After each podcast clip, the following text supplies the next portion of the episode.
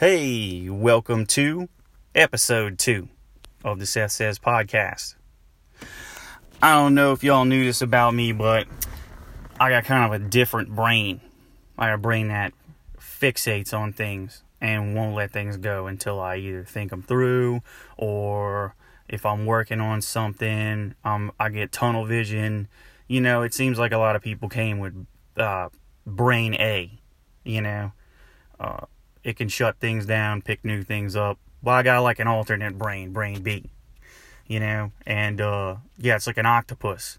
It'll cling to something and just suck the life out of it until you know if it's something i'm learning about until i absorbed all the information and then that thing is like a dead husk and an octopus lets it go and then swims off and attaches itself to something else or if i'm working through a problem it's kind of the same way you know so i got that cerebral octopus and i figure that's that's probably the best way for me to express myself to y'all and be the most entertaining and you know possibly informative You know, I'll just I'll just talk about what I'm fixated on.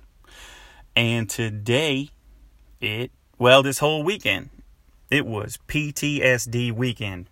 I'm not trying to get heavy on anybody, but I got a lot of friends that are combat veterans, and I got a lot of friends in law enforcement, people that grew up in a third world country. Um, and and people right here at home, regular civilians that have really suffered and continue to carry those wounds. And sometimes I feel like Michael Clarke Duncan in the overalls from the Green Mile, just sucking up the darkness, you know. I mean, I don't know what to do. I, I really don't know what to do. I know what not to do. I know I'm not going to try to one up them on their experience or, you know, act like I can relate if I can't. I mean, the best thing I can do, I guess, is is listen. And it was just a lot this weekend and and and Monday. It was just a lot. Well, a lot of people confided in me and and told me a lot of things. And I get way into it. Like I said, that octopus, man, he won't let go. And I've been thinking about it, thinking about it.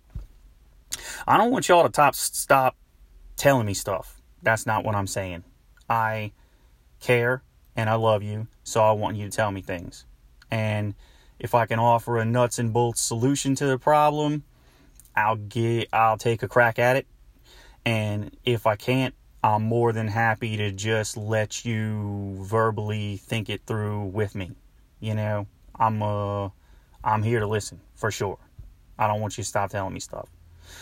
It was a lot of people this weekend. Made me a little tired. Um, which I'm happy. I'm happy so many people think that I am someone that they can confide in. You know, I've a lot of crazy stuff. Combat veteran friends, one of them told me he had to take a shot at a high value target and the guy was playing soccer with his kid and it was time to take the shot, and those are orders. That's non negotiable. It's not like you can say, Oh, I had a moment of clarity, my humanity got to me, so I'm just going to pack it up, send another guy out. It doesn't work like that. He said, He also said, he knew as soon as he pulled that trigger, it was going to radicalize that kid. And now that kid, the hate for us, being America, that he has in his heart is going to infect him and spread to him like it did his father. So he said after he took the shot, he pondered for a moment and wondered if he shouldn't just go ahead and kill the dragon while it was young. And that's heavy. Very, very heavy. I'm not trying to be depressing. But it's a thing out there now. You know, with our guys returning. It, it is. You know, had another, my cousin, you know, big war hero. He was in the push for Fallujah, the first Marines that went in there. They, they told everybody in the city to get out, and if they didn't, they were considered combatants, so it was a kill anything that moves situation. Did a lot of stuff, apparently, that he said he's not proud of. Uh, real touch and go, suicidal thoughts, things like that. You know, uh, got a crazy significant other, she'll get mad and take personal jabs at him and call him a murderer, whatever. Way past the lines of decency. So that, you know, just a suicide attempt of a good friend. Some people feel real tired.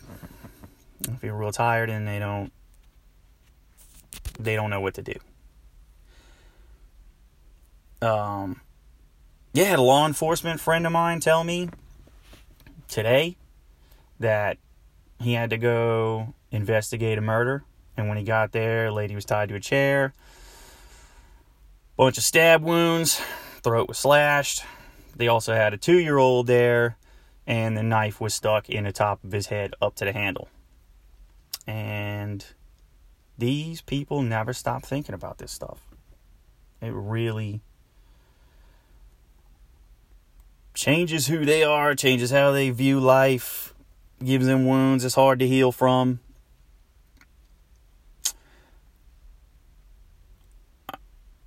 It's hard to know what to do to help when you have someone that you care about in a state like that, in a mental state like that. Because really, a lot of times you can't relate and if you can, a lot of times you don't know what to do either. You know, they carry uh, a lot of self hatred. They carry, uh, if they don't do that, then they got a ball of anger in their chest that never seems to go away. Very combative. So it was a lot. It was a lot this weekend. But I hope if you're one of these people and you're listening, that you never stop telling me stuff and you never stop confiding in me because you know i'll help you figure it out or i'll listen to you till you figure it out and the best thing you can do if you got a, a family member or a good friend that's returning from the war or somebody that's been through a severely abusive relationship or someone that grew up in abject poverty and they had to do some things to survive best thing you can do is just listen I mean, just listen. You know, they need they need they don't need someone to talk and give them advice and tell them what's best and you should do this and Marilyn Manson oddly enough had the best advice. They asked him uh, if the Columbine shooters if you had advice for the Columbine shooters, what would you tell them? And he said, I wouldn't tell them anything. I'd listen. The reason that they did this is because they felt alone and isolated and angry, and they felt like no one was listening to them. So I would listen to what they have to say. And and I agree. You know, I really do.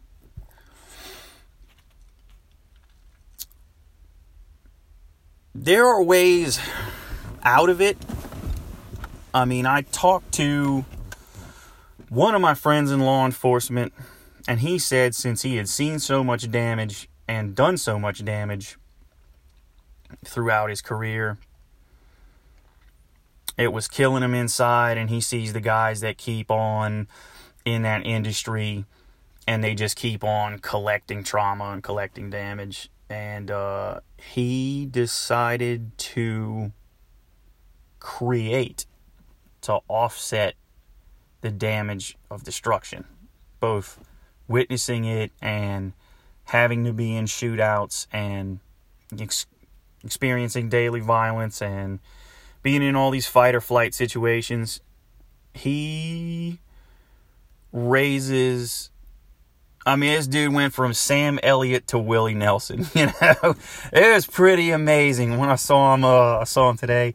He looked like uh, he looked like Obi Wan Kenobi. You know, he used to be real aggressive. You know, and uh, and and verbally challenging and stuff like that. I've always liked him. You know, kind of like a big brother to me now.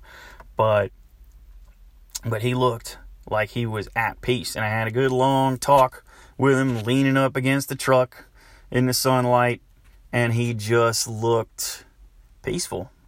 Like that ball of anger was gone, man. And he told me, yeah, just sat and listened to him too. And and he told me how he banished the darkness. He did it by creating life. So he, he just he became a farmer and that isolation is a different kind of isolation. He runs like a super well thought out, free range, organic, everything hippie farm where, yeah, the cows go to slaughter, but like they have the best grass fed life and affection. And, you know, that they move them to new spots continuously so they get fresh grass and then the old exhausted areas are taken by the chickens who scratch it and peck it and they gl- grow blueberries and put geraniums in between the blueberries. So they let off a scent that deters Japanese pine beetles so that they don't have to use pesticides to kill them and and uh make bluebird houses so they come and eat the beetles and the chickens peck the beetle eggs away and he put the fruit trees on a slope with a levee so he doesn't have to use resources for irrigation. The rain washes it down the hills into the levee and irrigates the fruit trees. I mean, he just made like a circle of life out of 28 acres and he's nourishing things and flourishing and and I thought that was a great way to handle it. I've never heard anybody really um well that's not true it was beautiful. It's beautiful to hear. Like I said, you know, he went from uh, Wyatt Earp to Obi Wan Kenobi, and he just let it all go. Wise guy, entertaining guy. You know, like I said, sort of like a big brother figure to me now. Um, so that that's that's one way to handle it. Put down the sword. You know, I know these guys that are in there right now can't do it because orders are orders and that's what you signed up for. You're draped in the cloth of the nation and you're in it to literally win it until your term is done. So if you hear this, do what you got to do. Come back in one piece or come back. You know, and then and then put that sword down. You know. Um so, yeah, I had one friend from Liberia. His name was Demetrius Johnson. I don't know if y'all know about Liberia, but we did send slaves back to Africa. Uh, I think it was an Abraham Lincoln initiative, and that's who founded Liberia, our ex slaves from America. And they made their own uh, country on the continent. And that country is Liberia. And Liberia has had two revolutions. I mean, cannibal warlords, you name it. This guy went through both Liberian revolutions. He said he stepped outside. He was what he was shopping in a china shop, you know, like fine china, like dining sets that your grandma has locked up in that cupboard that she never touches and then leaves it to somebody else who does the same thing, that kind of china. He was in a shop like that. And as he was walking out, uh, one of those shoulder rockets, RPGs, rocket launchers like Rambo uses, said that rocket went right over his shoulder into that China shop and blew that whole thing up. And he got, you know, China shrapnel all on him and in him. And he said he was running from automatic automatic gunfire in the middle of the night one time and he had a little flashlight with him because he was in the habit of doing that in case he needed to run and needed to hide. It's pretty common. And he said he slipped on a soccer ball and hit his hip really bad and kind of dead legged himself and he had a hard time getting up. When he got up and he shined the light on, you know, what he slipped on and wasn't a soccer ball, it was his cousin's head. All right. Family member's head. Just the head. And then he took off running until he felt like he could get safety out of sheer adrenaline. You know, he said uh, can- they had a cannibal general in his village that occupied his village that demanded basically, not basically, really a maiden sacrifice so that him and his commanders could eat her and gain her power, or so they thought. Now, that's as dark as it gets. And for someone to have experienced that, you will think maybe their psyche could never recover from something like that. But it was the contrary. I guess when this guy came to America and moved to Maryland and he was in a developed nation, the contrast alone made him feel safer than he's ever felt. I can't really speak to what's going on inside his head. I talked to him about it, and he said it was like, oh, I'm free. I know I'm free. I know I'm never going back. I know I never have to go back. But that can't just be it. This guy had the biggest genuine smile. You know, the smile is in the eyes. If somebody's being slick and smiling at you, you can you can tell is snake eyes. The smile is there, but the eyes don't smile. His eyes were smiling when he smiled. Yeah. Big teeth, white teeth. And he his eyes lit up. He was genuinely happy. I don't know how, after he accumulated all that damage and trauma, that he was able to keep such a positive outlook. He was a real can do guy probably still is. I don't know where Demetrius Johnson is right now, but if you ever hear this, dude, I never forgot your story and you're a huge inspiration to me and I think about you all the time. Uh, you're kind of like a hero of mine. You you've been able to do what seems to me impossible. You know, he he was just a good dude. Extremely positive guy. Laughed all the time. Treated his kids. Very gentle father, but also pretty stern guide. Good dad. Good guy. He seemed to be able to get past that damage. So I'm not going to say, and that's the worst I've ever seen. You know, the worst things I've ever heard. And he's got other stories too. I don't want to just keep harping on that that that dark headspace. But um, if he can do it, it can be done. I know it can be done. I'm not a therapist. I don't try to fix people. I'm not, that's above my pay grade, right? But I can be a good friend. I can listen for sure. And I do care. I do. You know, I care about my friends. You and my loved ones, and I want them to get the poison out. So, yeah, talk about it. Please. Please do. It's not inconveniencing me at all. And if you got loved ones that you want to spill stuff to, do it. You're not inconveniencing them. They want to help you heal. They they do. It's important to them. So don't feel like you're being a burden. And if y'all want to tell me stuff, don't feel like it's a burden. I want to hear it. Unless you don't know me well, then don't tell me stuff. you know, we gotta be friends, okay? For sure. Um, yeah, I went to a bonfire this weekend with a lot of combat veterans.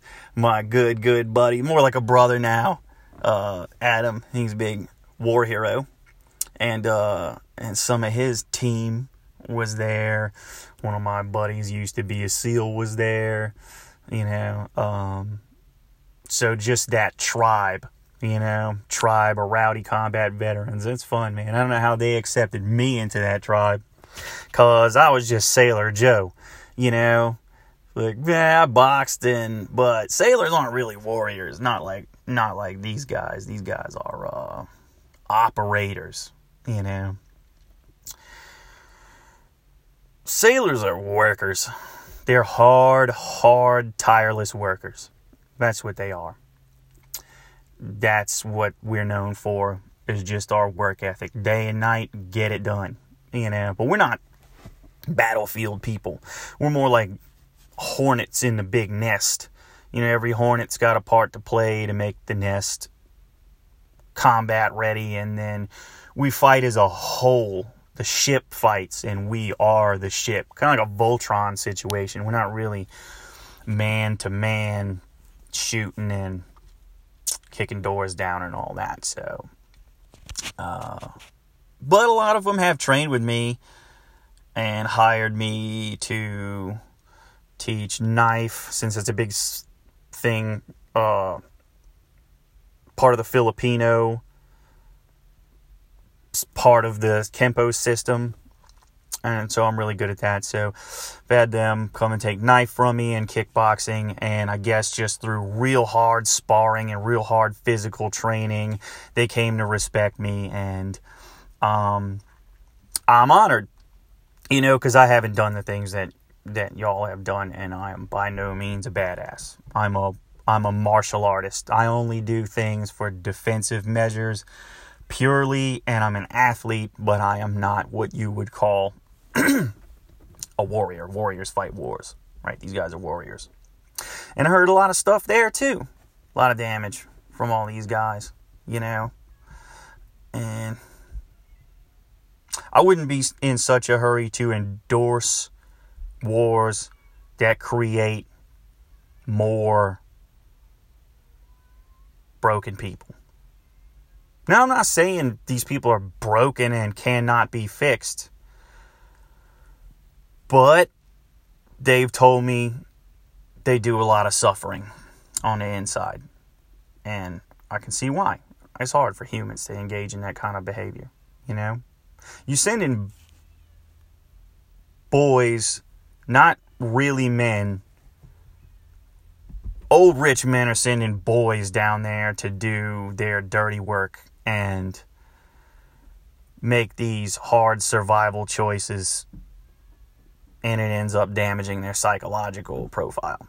So there's that. If you really want to support the troops, quit sending them to endless wars. Some wars need to be fought. Warlords need to be spanked to make them behave sometimes. I get that that's the reality of a superpower like the United States, but I also think that we should use that power sparingly and only in times of need, extreme need, because it does extreme things to the people that are fighting the wars, not to the people that are sending the warriors. So, they don't suffer the fallout. The people who make the decisions at the top, it's all the poor country boys who couldn't get money for college and needed to leave their one horse town. It's all the, you know, uh, black kids from the other side of the tracks who just really didn't have any job prospects. Maybe they want to get an education, they can't feel like there's really no other way to do it. That's how you could do it. Or,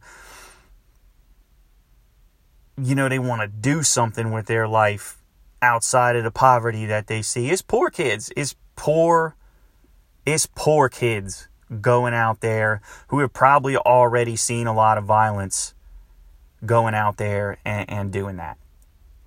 It's not older rich men are sending younger poor boys to go do that stuff. And I'm not saying it doesn't need to be done, but how often does it need to be done I'm not being a hippie.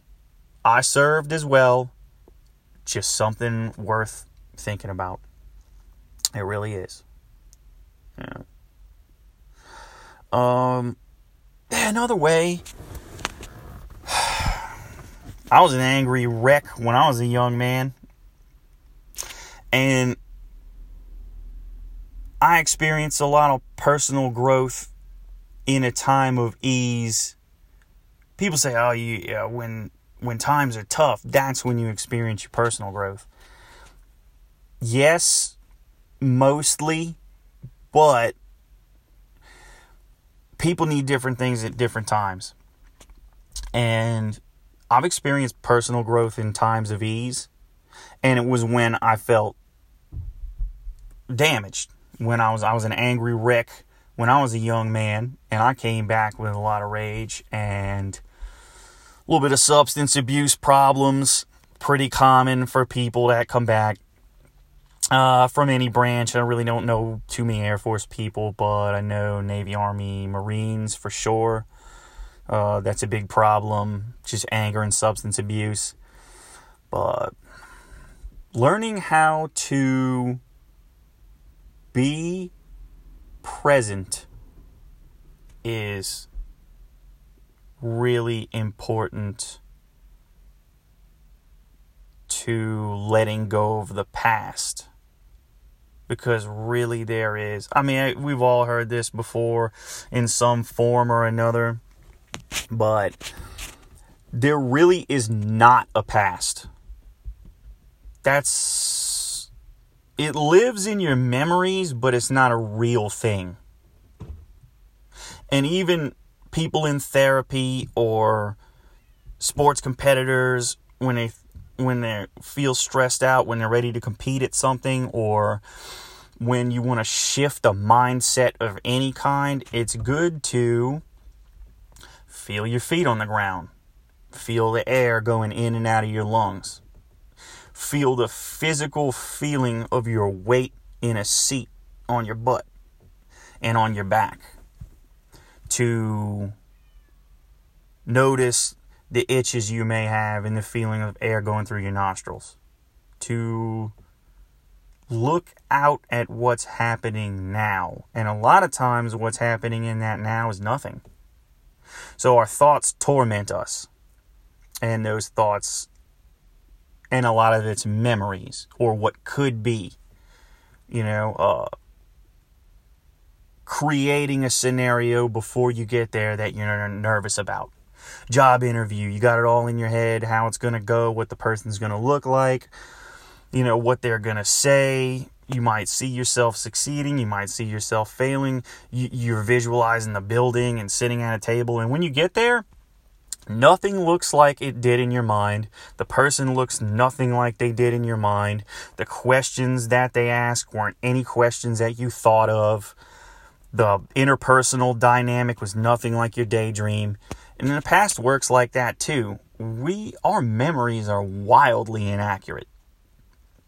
You know, they did a study on courts where they tested people's recall of, you know, the color of the shirt person was wearing during a crime and what they said and how tall they were and what color their hair was and what they looked like and there were just so many varying accounts and it turned out people are just wildly inaccurate. And I think if something happened traumatic to you or me or anybody, that we tend to recall the most intense aspects of that thing and evolve and involve ourselves maybe more than we should in some cases. So the past is unreliable and the future has not been written.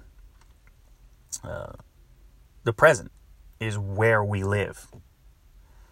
So the physical sensations that you're experiencing at this moment and the environment that you're in at this moment and the the now. It's always really just it's always right now. That's the only time we have is right now all the time.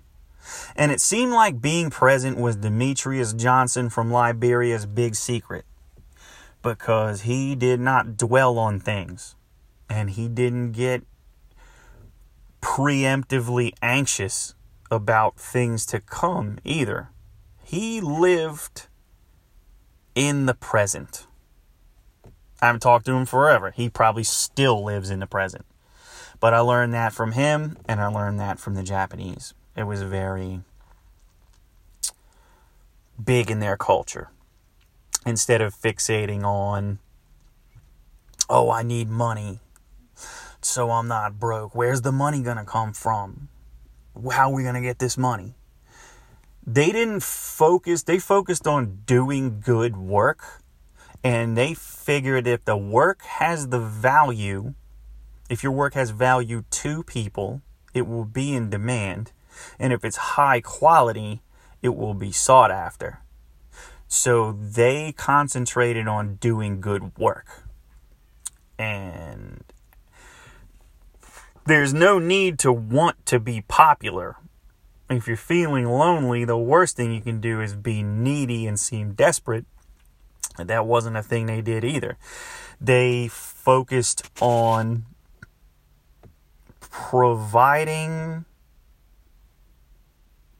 like be they were very good listeners and they asked a lot of questions and i think if you want to truly know someone and form a bond with them you have to ask them about them it can't be all about you because really people's favorite thing to talk about is themselves now that sounds like that makes it sound like that sounds misanthropic and that uh, like a bleak view of humanity but that's not really what i'm trying to say yeah, it's natural. You have all these interests, you have all these thoughts, you have all these preferences, you have all things you're excited about, things you're working on. You know, people who care about you want to brag on them, all these things. And friendship is a lot of give and take, and, and a lot of people want to take. You know, they want to talk about them, and that drives people far from you. So just like Demetrius Johnson and the Japanese, um, I try to be more mindful of l- asking people questions, listening to them, and hanging on every word and soaking up the vibe that they give me so that I really get to know who I'm talking to. And so I they become transparent to me in that way and they also get the attention that they seek. So it's a win win situation.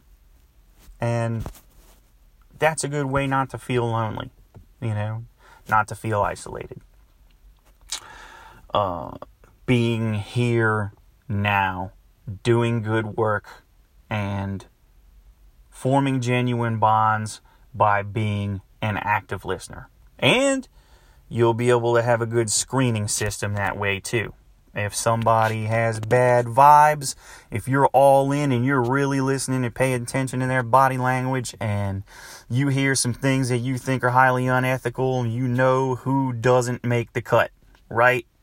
But if you're not listening and you're waiting for your turn to talk, you're going to skip over a lot of valuable information about that person.